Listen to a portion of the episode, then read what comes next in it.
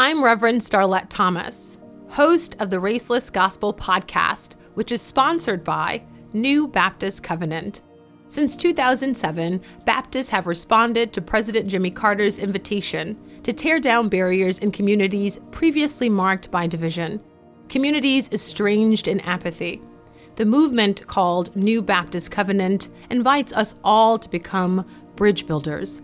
If you or your congregation are ready to respond to the call for reconciliation and healing, if you are prepared to pave the way for racial justice, if you're ready to walk in the way of love, then join the journey with New Baptist Covenant. Together, let's build bridges toward beloved community.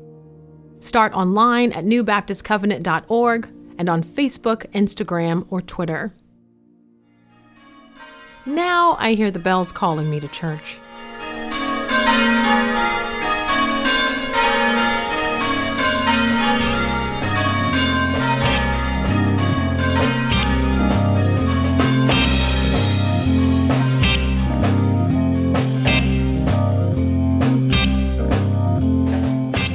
Welcome, all God's children. I was glad when they said unto me, Let us go and talk about that taboo trinity race, religion, and politics. That's right.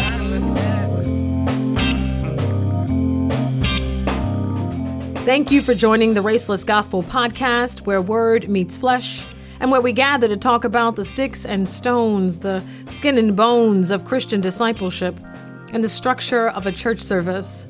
I am your host and podcast pastor, Starlette Thomas.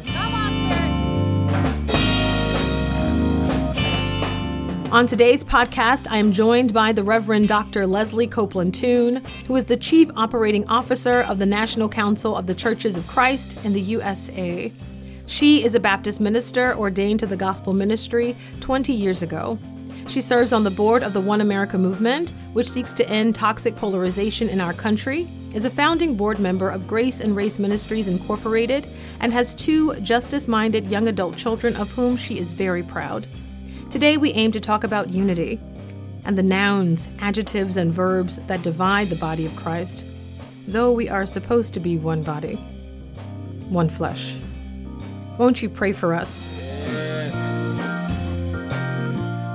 And do pray with me.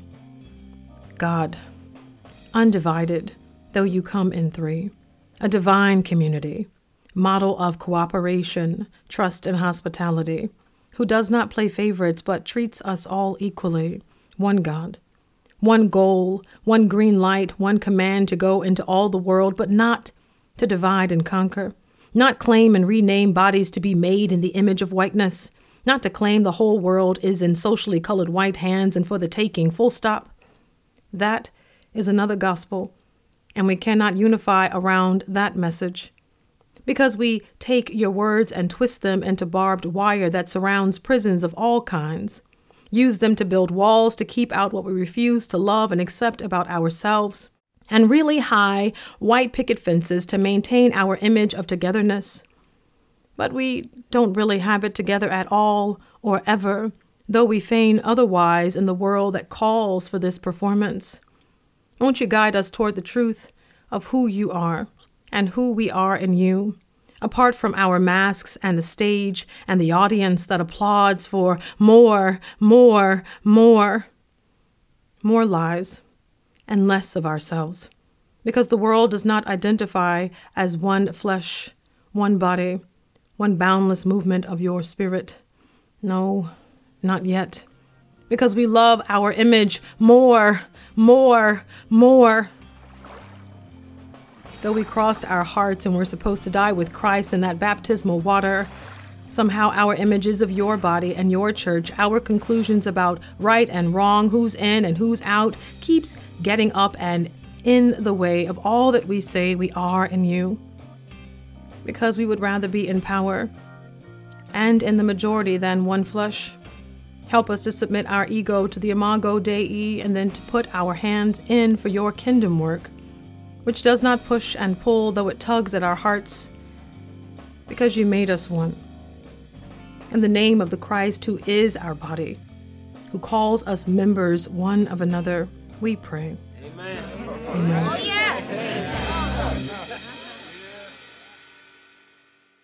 When I was growing up in the South, there was a time in the worship service when persons stood up within the congregation and bore witness to what God was doing in their lives.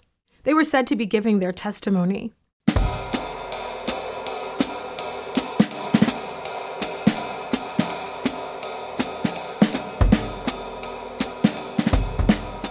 They began first giving honor to God, who is the head of my life, to the pastor, visitors, saints, and friends. And today I, I want to testify about one flesh and the mess we have made of it, about the divided confessions we make with our lips because we ain't saying the same thing. We ain't talking about the same God. We ain't calling for the same salvation. We are repeating history, walking in circles, which is not to be confused with following Jesus. His is a clear path, a straight way, though we get turned around. We stop and ask for directions, though He has already showed us the way. We look at the Bible, twist it this and that away, hoping it will turn for us and on those who don't look and act this or that way. With swords and guns and unjust laws, we forced it upon others. With business meetings and votes, money and time, we have made Christ's body all mine. We keep him to ourselves. This is my church. My granddaddy built this church. My family runs this church. My kingdom come because I pay the most tithes in this church. The pastor will repeat after me, or else the doors of this church will hit you on your way out of this church. But this this is why so many Christians see their way out of this church. Because Christians can't even get along with Christians. Because we know the way. We bought the bricks and paved the way. We are called to show everyone else the way. Follow me, not Jesus.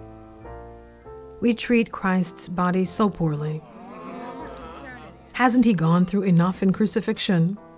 Why do we crucify him again? Pin him down to one kind of people, one time of day, and one place. Nail him down with our programmatic pace. This is not what he prayed for. Jesus prayed that we would be one, one flesh through his blood, one body, though many members, because baptism is not a dunking contest. We were to drink of one spirit, and all competing identities be drowned, head down. I join Jesus in his prayer for us to be uno, with only one numero uno. Pray for me as I pray for us, church.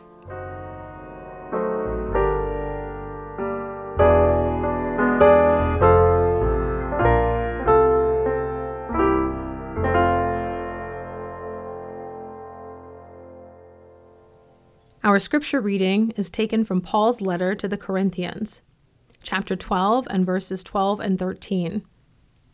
It reads this way For just as the body is one and has many members, and all the members of the body, though many, are one body, so it is with Christ.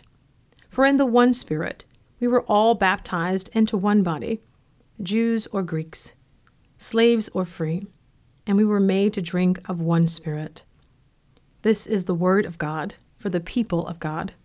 Thanks be to God.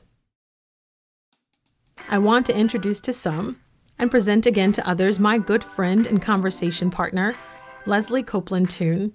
For today's message, we will engage in the tradition of call and response, a sacred back and forth about unity, and all the ways that we fight against the reality that Christ prayed for.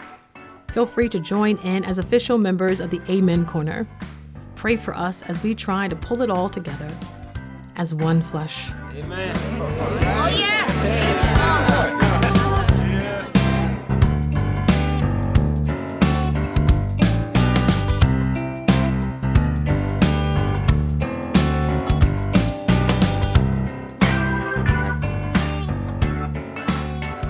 The first question up to bat is this one.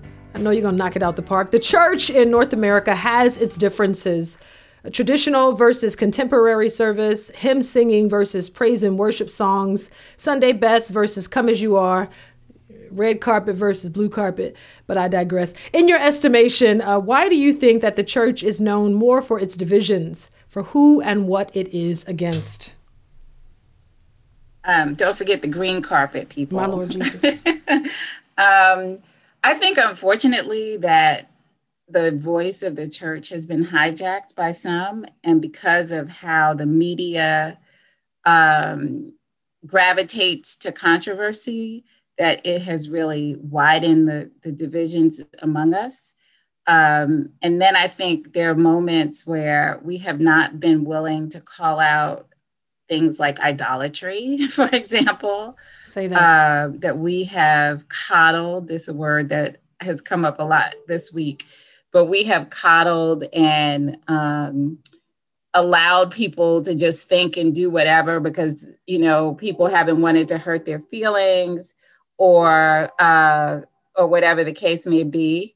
Uh, or they wanted to make sure that they maintain relationship as opposed to disciple people that it has just caused even more confusion, right? So I think there's a way in which I would say, especially in America, um, and even I, have heard from Canada, and, and they have this um, civility kind of thing that um, that we do in the church, where we're just going to be nice. We're not going to cause any problems. We're not going to confront people necessarily. We're just going to, you know, we don't want to say you're that's the white privilege right there. You're living in your privilege. We don't want to confront evil in a, in the way that it presents itself, especially uh, systemic evils, right? That really have more impact on us, my opinion, than you know who you're sleeping with or who you're married to, or call it out. Wh- whether or not you have an abortion, um, but people are more willing to talk about that than they are to talk about uh, some of the systemic evils that that really impact our lives on the day to day. And the thing about it is, which really drives me crazy, is some of those um, divisive, uh, in the line issues or whatever that supposedly divide evangelicals versus their, you know, mainline or whatever the case may be, um, like abortion and same-sex marriage I find that a lot of the people who say abortion is wrong or same sex marriage is wrong won't talk to the people who, like, they'll talk about them, but they won't talk to them. So that's not discipleship, right? So that that's just condemnation and there is no condemnation in christ and so i think we've allowed these divisions to to not only further um, keep the the church separated, we haven't kept the main thing the main thing, mm. right? The mm. main thing is the gospel of Christ. The main thing is the salvific nature of what Christ did when he died on the cross for us, right? That. So that that should, you know, whatever we disagree on, that should be a point in a place where we can be united, but instead we're allowing these other things to just really really keep us divided. So I think that honestly is a tool of the enemy um, and that we fall into this trap as opposed to figuring out okay like how do we really overcome this? Like is this really these are not heaven or hell issues right? Like that if you read the bible. These are not heaven or hell issues. But if you listen to the news media it's a heaven and hell step issue. in it. Step in it today. So it's and and so if we could just stop you know it's kind of like stop the nonsense right? Like mm-hmm. this is not a heaven or hell issue. And if this is what you believe or what you embrace on either side. There's no reason that you can't have uh, the bible talks about let us reason together right? Yeah. there's no reason not to come together and to reason.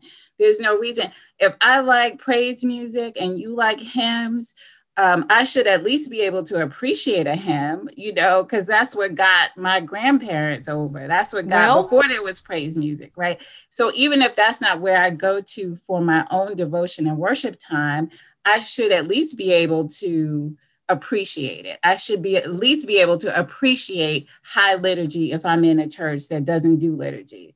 Um, and so that doesn't have to divide us. And these other issues don't have to divide us either. But the whole issue of idolatry and white nationalism uh, or Christian nationalism has seriously divided the church at this point. And I think it, it behooves us to get some of us at least to get away from the golden calf. It's mm. like you are dancing around a golden calf. Do they know they're naked? I don't think they know. Okay. Do they know they're exposed and everyone can see them and all their business?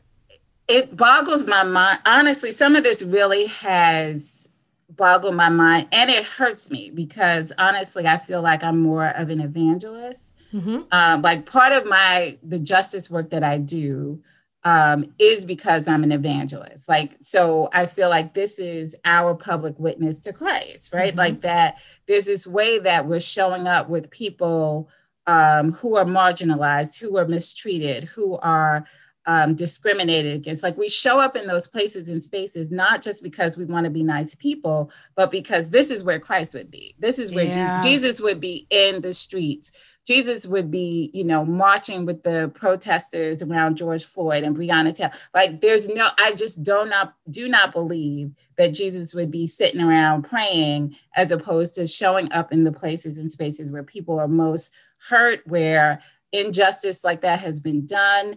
Um, because that's what we read in the Gospels about yeah. who Jesus is.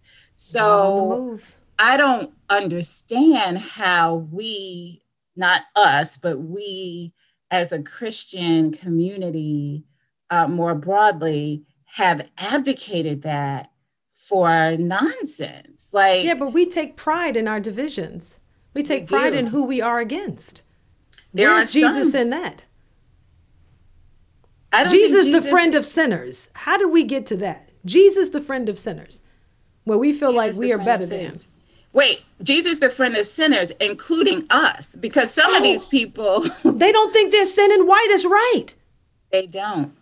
They do not. Um, and it's you know, uh, God uh, opposes the proud but gives grace to the humble. Like I think that people don't identify uh, pride in the same way mm. as their their issues, right? Like they'll embrace this issue. They have no humility. Like, how do Christians not have humility? How, like, I just don't get that because the story we tell is that but for the grace of God, you know, yeah. I was lost and now I'm found. You would think you know? so. You would think that I'm humility cancels it out. Yeah. humility cancels out this belief in white supremacy, but it doesn't.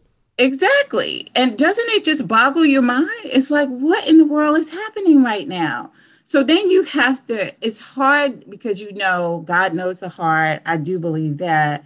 But you're like, but this is crazy. So, you know, what do you do with this? Do I need to disciple? Like, here's, you know, those who believe confess with their mouth. Like, do you start from the beginning? Like, this is what it means to We might need Christ? a do over. We might need a conversion do over because I think folks have, have mixed up their conversion narratives. I think so. It, it it at least it feels like it. I yeah, mean, because if you think Jesus' way is the American way, then you've confessed. You're, you're saying the wrong confession. You've mixed the two together. Something has gotten into your into the into the baptism pool that shouldn't be there. It's yeah. been tainted. Yeah, and there's just, and I know this is controversial for some people. America is not mentioned in the Bible. Get out of here. You don't say. And Jesus was not speaking English. My God. shock and awe. I know it's shock and awe. So is America not the kingdom of God? Is it not the promised land? Get out of here. It's it is we don't have any evidence that the land of milk not and honey bit. is is what we have made it. And even no, there's just no that it's that's not what it is. And if you consider all that has happened um, in the United States, right? Even how we were birthed. Why would we have this American exceptionalism without repentance? Yeah. Like, you know, why would we not start with the basics of what we would do uh, as Christians, right? Like, the first thing you have to do, which is also a signal uh, we don't know everybody who's saved, but we know if somebody says, I don't even ask God for forgiveness, my Lord Jesus. probably a problem. Help us. Um, so, you know, but that that's, you know, I I confess with my mouth, you know, I believe in my heart, but I, the confession is the repentance. I am a sinner, right? Um, and so this country that has devastated communities, um, that enslaved people, that uh, made sure certain people had less resources, made sure they couldn't live in certain places and spaces, um, had them live in, in environmentally unsafe neighborhoods yeah. and still yeah. do. Yeah. Flint, they still don't have clean, clean water, water in Flint. Flint.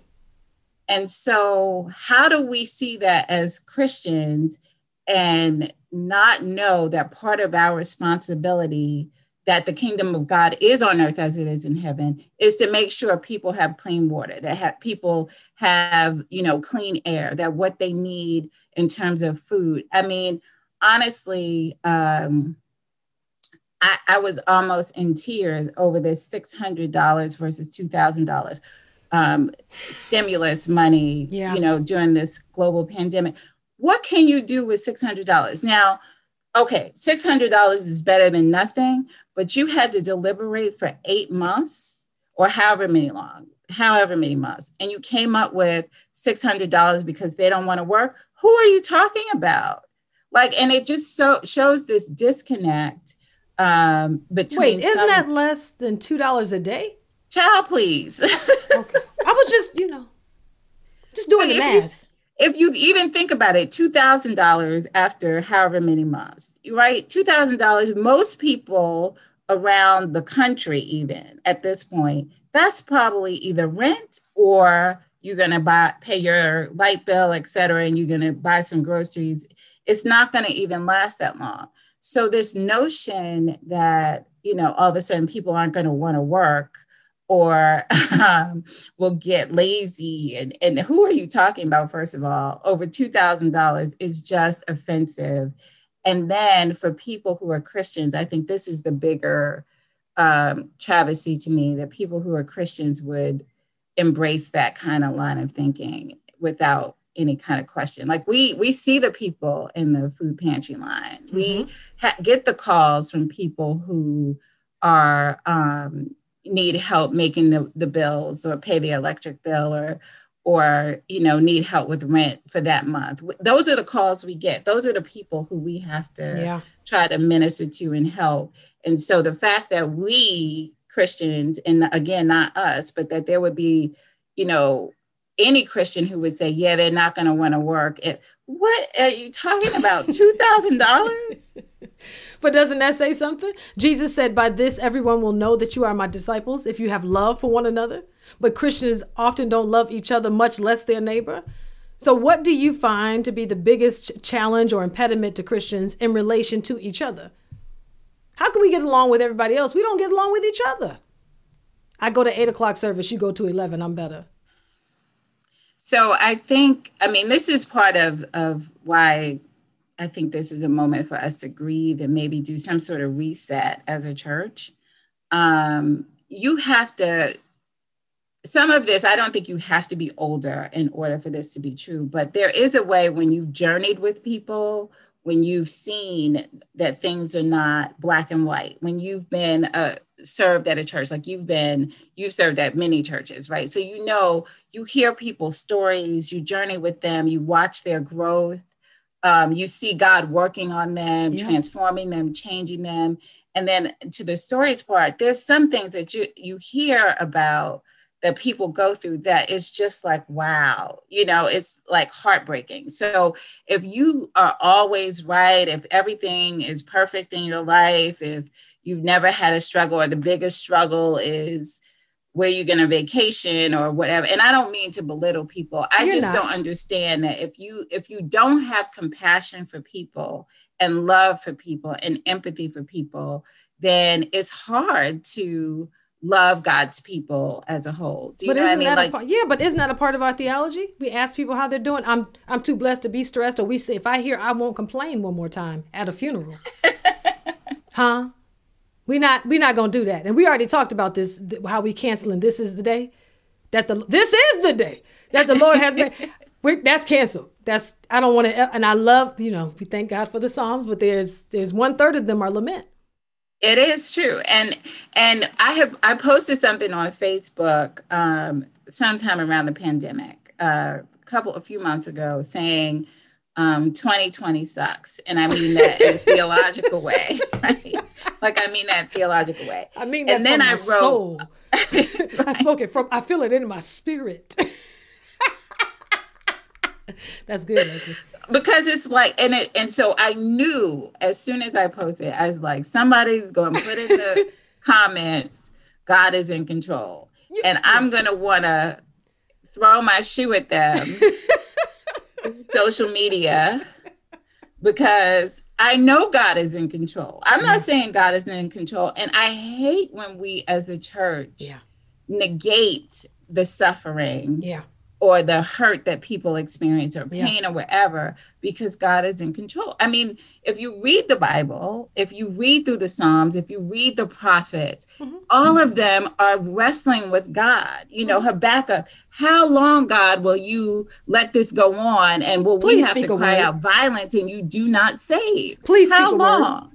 Right? Because Jesus was crucified and God was in control. Exactly and John the Baptist had his head cut off. Come on. when Jesus. God was in Let me control. stand up. Okay.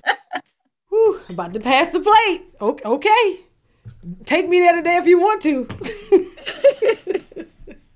so the point, you know, so loving one another yeah. doesn't mean platitude. That's it right. It doesn't mean, you know, if we if we're believing what we're saying, that even when we're at our worst, God still loves us. And so, how we do not um, extend that love to others is just I don't I don't know how to explain it except you know um, that we just need some sort of reset, and we do need you know discipleship, the fundamentals of the faith. I think so that we that people have a better grasp mm-hmm. on um, on their own journey with God so that they can extend it to others. Like um, there's a scripture that talks about those who need grace. Uh, I'm misquoting it. Extend grace. Like mm-hmm. if you mm-hmm. need grace, extend, if, if you need mercy, it might be mercy instead of grace. But that there's a way in which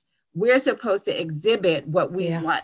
Love your neighbor as yourself, right? Yeah. yeah. Um, it there's no. It doesn't mean that you get to point a finger and condemn people who don't do the sins that you have under control. My Lord Jesus. Right?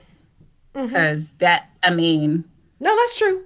Those are always the worst sins, the ones that you don't do. and it's like, stop that. They're gonna have a they're gonna have a meeting in the parking lot about us after this podcast. Uh, answer me this: like American voters, the church is often split down the middle, down the aisle, if you will, when it comes to issues of the heart that we've, some of which we've touched on. Um, but what do you make of the hyper politicization, uh, this blue and red churches situation we're in, the patriotic gospel that is very much a part of the discussion and the discourse of, of what it means to be a disciple? Because now you have to be a, you have to be patriotic uh, in order to be a good Christian. How do we get there? What do we do? You were talking that about this reset. How do what do we do? So let me just say, I believe, um, and I say this with all humility, that a patriotic church, there was even an article about it, mm. is just a lie from the pit of hell. I, mm. There's just, there's no such thing as a patriotic church. The church is the body of Christ. They're branches of Zion that are built on the foundation Preach, that ma'am. Jesus died for our sins, but he didn't stay dead he rose on the do? third day with all power in his hands. In his hands. And he rose with all power that yes, we would go out and make disciples, but that we would also that there's transformation, you know, That's the right. the acts, you know, That's wait right. on the Holy Spirit, right? That's right. And so that is that is what the church is. The church is um the body of Christ. The church is not has nothing to do with the country that you're in. Is there cultural context? Yeah. And I don't think God has a problem with cultural context, but there is nothing about a patriotic church that is, in my opinion, consistent with God. It says pray for your leaders. That's right. It doesn't say that your leaders replace Christ. Say that. Right? Say that. Because so, he said he was the chosen one. Right. Okay the Messiah. And so, you know, America is not the Messiah. Trump is not the Messiah. Biden is not the Messiah. Like uh, Obama was not the Messiah. These are elected leaders, right? Who right. we who lead us, and we hope, and you know, we see now even more than ever how important it is to have good leaders in, in place. Jesus, help us. but we pray, and we we as being in a democracy means, and um, I've said this before, but that there's a special responsibility I think that we have as Christians living in a democracy because we get the right to vote. We in America are able to advocate with our um, elected officials, local, state, and national level to enact policies that are just, right? That we want to see reflected that helps the community that we serve. So I think there's a responsibility that we have that we shouldn't be divorced. And even if you want to be, you really aren't from what's going on That's between right. the food pantry and the state house. Like there's this connection there that we need to not only recognize, but operate in. Even with all of that. Yeah. Yeah. We are not here for America we are here as witnesses to say so Christ. Say so. And so, I mean, you know, this whole idea that we're, we, you know, I know some people have flags, you know, I'm not saying take the flag out of whatever, I but some people are more committed to, I pledge allegiance to the flag than, you know, to Christ. And I think that we have to uh, not be afraid to rebuke that element of the church and to really call them into correction. That that is a place where we really need to call people uh, to repent, mm-hmm. um, to have the scales removed from their eyes, mm-hmm. and to turn around. I'm your host and podcast pastor, Reverend Starlette Thomas. We'll be right back with more of the Raceless Gospel from Good Faith Media.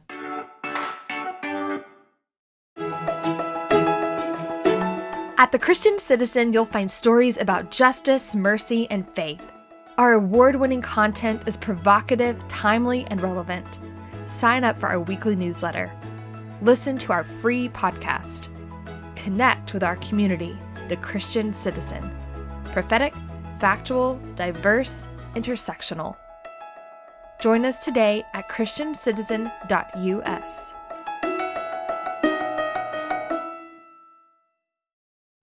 Thanks for making space for that church announcement. Now back to the rest of my back and forth with Leslie Copeland Tune. The church in North America or elsewhere just doesn't seem to be able to come together.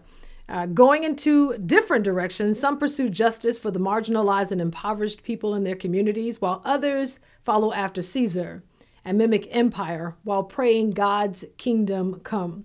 The first disciples were described as followers of the way. What accounts for the confusion, confusion over which way to go? So I would say um, some of this is we started listening to um, these Christian radio stations that were um, espousing um, some political ideas covered in Christianity, and ah. we were deceived. Mm. I would say, you know, unfortunately, we have too often embraced concepts that are not Christian, but they have been stamped as Christian. And we don't even interrogate that. Like, we yeah. don't even ask, well, how could this be Christian? Right. So, there's this whole idea you hear people talking about we're going to become socialists, you know, where it's going to be a socialist country if you have health care. Um, so first of all, I've always like, uh, can you define what you mean by socialism? That's right. That's right. Um, you know, we get every member of Congress has the health care already. You know, corporations got these huge tax cuts and they are living fat off the hog while people are um, struggling to eat in, in, in long lines, as we saw over Christmas, trying yeah. to get some food for a Christmas meal. Yeah. And and you know, in Acts 2, there's nowhere, let me say it like this first there's nowhere in the Bible that it says free enterprise is Christian and Come biblical. on. There's, it's not in there. And so we have embraced, some of us have embraced, you know, free enterprise versus socialism. And it doesn't make any sense that we say that. Mm-hmm. It, it, mm-hmm. it's not biblically correct, right? And quite frankly, if you read Acts 2, they put all of the disciples, they put all their resources together so that no one went without. So that really is what some people would define as socialism. It's mm-hmm. certainly not mm-hmm. capitalism. They didn't make people, they made sure nobody went without. I'm not suggesting we should be socialist or capitalist. I'm suggesting that we need to read the Bible critically. And so when people are giving us notions and ideas, we at least need to have, you know, and we're both Baptists, so we need to have some sense of discernment of what which way God would have us to go and how to live out our Christian faith in the context that we're in that does that doesn't just um, really reflect empire that yeah. d- just doesn't yeah. say we're just going and we're su- really supposed to be counter to empire we're supposed to be breaking down these systems and these That's walls right. to bring people closer to a beloved community, the community of Christ, right? That's the right. fellowship of believers. We're supposed to be witnesses to people of the grace and the goodness of God. We're supposed to take care of our neighbors and love our neighbors. We're not supposed to put up walls. We're not supposed to separate children from their families. We're not supposed, to and my God, if we, if somebody is doing it, we ought to have the courage to speak out against it because you can't tell me there is any way that God is okay with taking some little kids from their parents. Come on. Under any circumstances. Come on. That's just that is evil. And it ca- it's generational trauma yes, it is. that we have caused as Americans, not us, but with those yeah. policies. Generational trauma. It will take generations to fix that, just yeah. as we deal with generational trauma from slavery. Mm-hmm. And you don't even want to repent. You don't want to talk about what it means to repair or to, to have some form of reparation for the harm that you have caused. And yet you then want to say, oh, we, we the spirit has transformed our lives, so we're better Christians and we hand out food and we do this, but you won't get to the root causes of the issues. Mm-hmm. I don't believe that God is okay with that. And I think that is one of the things that we need to get together and um, really do a deeper dive. Um, and I will just say this that some of this I do believe is because white supremacy is so intertwined with yes. uh, the Christian church in America. That it right up is, in this next question. Go ahead. Go ahead. Go yeah, ahead. It's it's just it's all up in there. And some people, you know, I've heard, you've heard, um, and I think it, it bears repeating that people that white supremacy is and racism is so wound up into the fabric of America that people think when you're talking about it, yeah. you know, ending racism, ending white supremacy, that you're talking about you're confronting America. Mm-hmm. And that takes a heart and a mind change. Yeah. Yeah. So so so to your point, Dietrich Bonhoeffer wrote in Life Together, uh, Christianity means community through Jesus Christ and in Jesus Christ. He says no community is more or less than this. And yet we know that some Christians believe that they are better than others, that white Christian nationalism describes Christianity in much different terms. How then do we unite or find a healing path forward when there is so much division in and through Jesus' name? Yeah. Um, first of all, I hope everybody listening will read Bonhoeffer's Life Come Together. on in here. Come on in here because I have like every other sentence like highlighted. Absolutely. Absolutely. Um, you know, one of the things that I think, if we're talking about Bonhoeffer, that I think is true for us in America too, is they didn't wake up in Nazi Germany. That's right. right? It was a slow drip. Mm-hmm. It was a little bit of this and a little bit of that. And next thing you know, boom, you know, people are in concentration camps being yeah. gassed. And I think that it's the same for us that there's this slow drip that's happening. We see this rise in white supremacy. We see this rise in hatred and vitriol and we have got to stop it. And i don't think we do that by ignoring it or acting like oh that's just them or oh they have a few points um, which is like ridiculous but that we have to really do some internal work um, as the church yeah. um, and even local churches should be doing this work like what is it that we're really saying right when we are mad about somebody saying Black Lives Matter. Yeah. What, what is that really about? When we see on full display the difference in how Black people are treated My and brown soul. people are treated, as well as other people, like as opposed to white people. Like we see it's right before our eyes. And there's only so many times you can say, well, if he hadn't done this, if she hadn't done That's that, right. That's right. um, when we see that people literally broke into the U.S. Capitol, they like knocked the doors, Held the, a the parade. windows out, Held a parade, Doc, full with with with, with flags and all. flags and all. It was such a, uh, you know, obscenity. It, Yeah. and you cannot. Nobody, white, black, whatever. There, no, you cannot imagine a bunch of white, uh, black people doing that. You, it, you, we can't walk through the streets without uh, armed military or whatever the case may be, um, and just a very hostile atmosphere, singing and shouting, "No justice, no peace." Um, as We'll get you arrested. to- will get you arrested. And I, I think, you know, the reality is, first of all, we need to be, as a Christian community, we really do need to be studying, um, I believe, the, the word and have some biblical context, right? Yeah. And ask the right questions, even if you're in, regardless of what church you're in, ask some questions about what it is you're reading.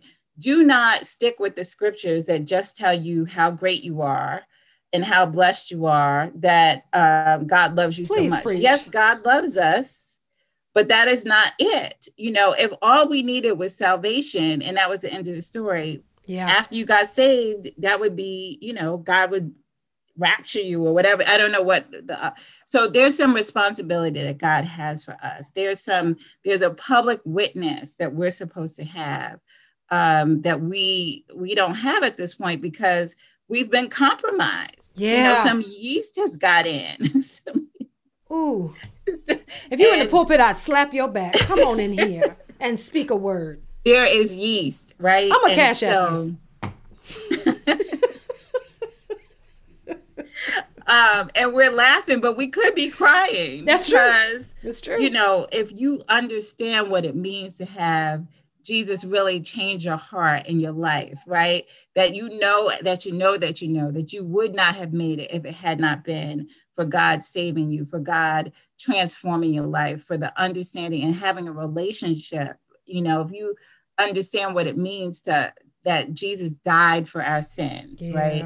Um, and asked us simply to be witnesses here, to, to love the least of these. You know, and we go to the Matthew 25 scripture, scripture which I think is, is appropriate to do. Um, but I often say, you know, if you go through Matthew 23, he's like saying the Pharisees, like, you know, uh, do not do what they say, but do not do what they do. Woe Mhm. unto them. They're Mhm. hypocrites. Mhm. He's talking about the church people Mhm. because they're more concerned with the law. Come on, law and order. Come on. Come on, law and order. You said it, I didn't. I'm just helping you out. I'm helping. I'm preaching. Go ahead. Go ahead. Isn't that what it is? Huh? That's right. That's right. It's it's oh, uh, you're not supposed to say heal on the Sabbath day. Yeah. Well, yeah. he Jesus needed did to be healed. Exactly. Jesus did it. I like what you said though about this Christianity that only talks good about you. And I was Right. I was writing because because you're inspiring me uh, about this Christianity that coddles, Yeah. you know, and that keeps comfortable. And isn't that what they did with Trump? Oh, just Yes. let him. You know, he doesn't have to concede. You know, he's upset right now. Let's just let him calm down. What what harm? What harm could it do? Right. Right. I mean, if the Capitol building, if walls could talk at the Capitol building, what harm could it do? I mean, this it furniture all- thrown all through here. Yeah, it's all blown up in their faces, but who didn't see it coming? Yeah, That's yeah, yeah. like you didn't have to be clairvoyant, even though I don't believe that. But you know, you didn't have to have Gabriel blow a trumpet. You didn't have to have some deep revelation to see where this was going. I Yes. mean, let's just be honest. So you allowed it to happen. Some people are complicit in this. Oh, absolutely. And this whole notion that something is going to get better or not, or just disappear, um, or go away, or we can allow this this grown man uh-huh. time to to to recognize that he lost. Like, what are we really talking about here? All right. So Howard Thurman he asked this question in his book, The Search for Common Ground, and I would love to hear your response. Uh, is the pull toward community both within myself and the world of men indigenous to life? Or is it a mirage, a delusion? Is there some basis external to oneself for the hopes and dreams of harmonious relations between men? It's dated for him and women of whatever kind, state, or condition. Is it is it worth it? Is it possible? Is it necessary? Do we want to come together because it's something outside of us that pulls us to that? Uh, is it worth looking at, seeing, or are we just imagining something that's just not there and it's just not going to happen? So I this could be the optimist in me. I don't know. But I do have this, I think that the intention of God's kingdom on earth is that we would be one mm-hmm. as Christ and, and God and fa- the Father and the Son are one, as the as the Trinity is is one, that we would also be reflective of that. And I think that that there's a part of us that does seek that. And I think that's something that God put in us.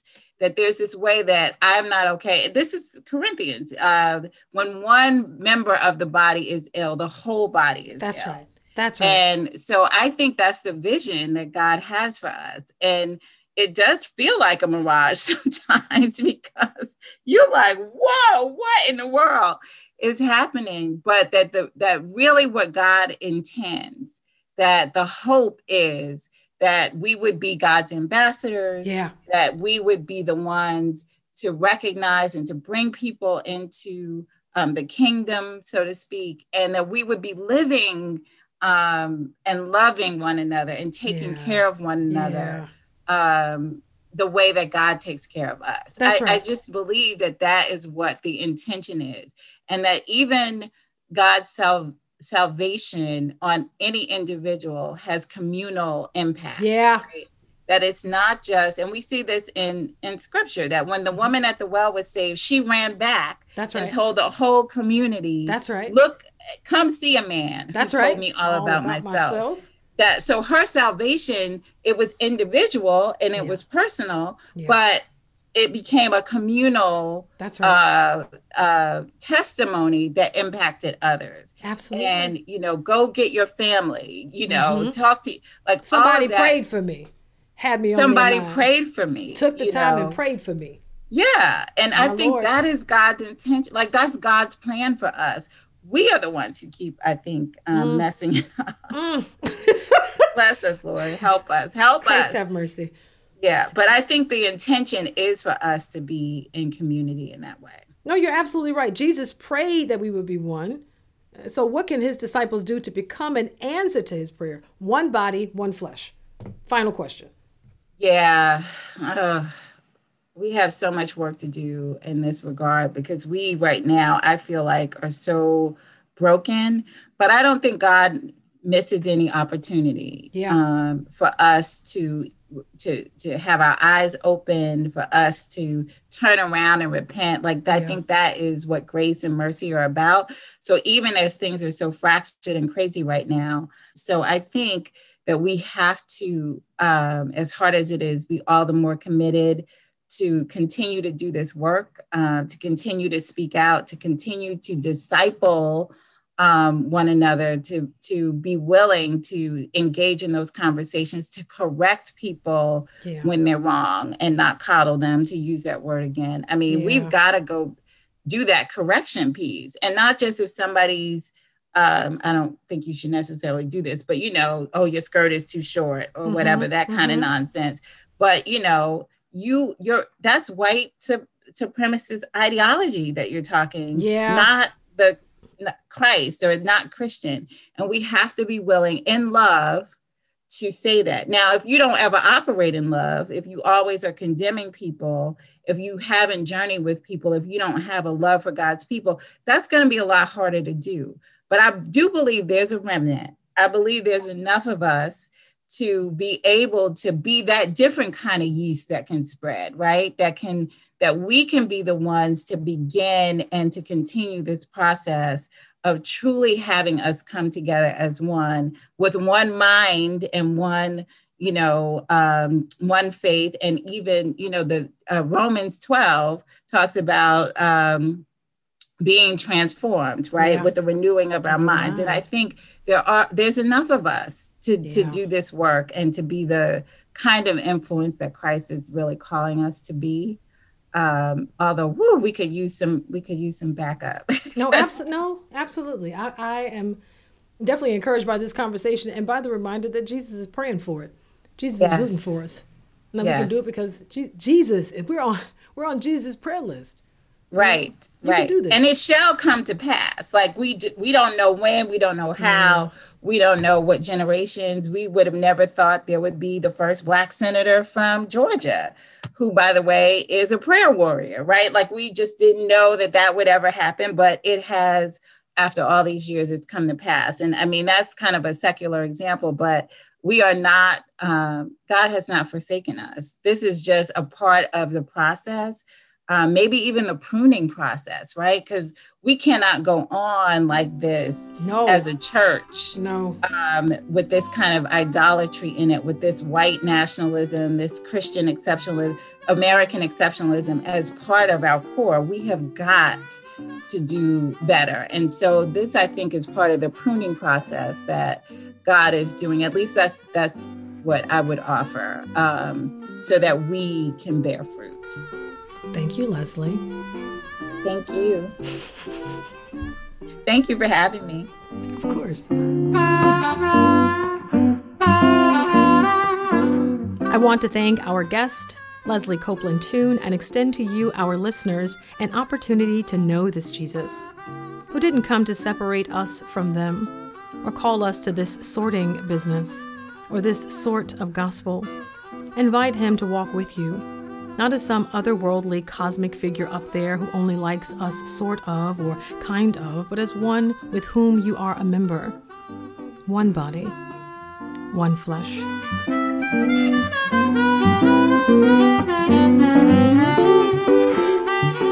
You can support the work and witness of the Raceless Gospel podcast by giving to Good Faith Media.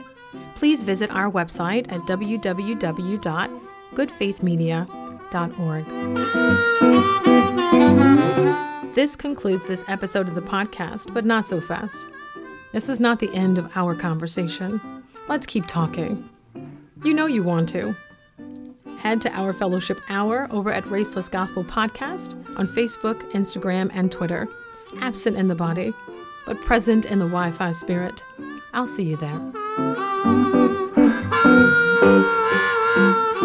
That's it for season one of the Raceless Gospel, but we're gearing up for season two. So don't get too comfortable because we've got to keep flushing it out.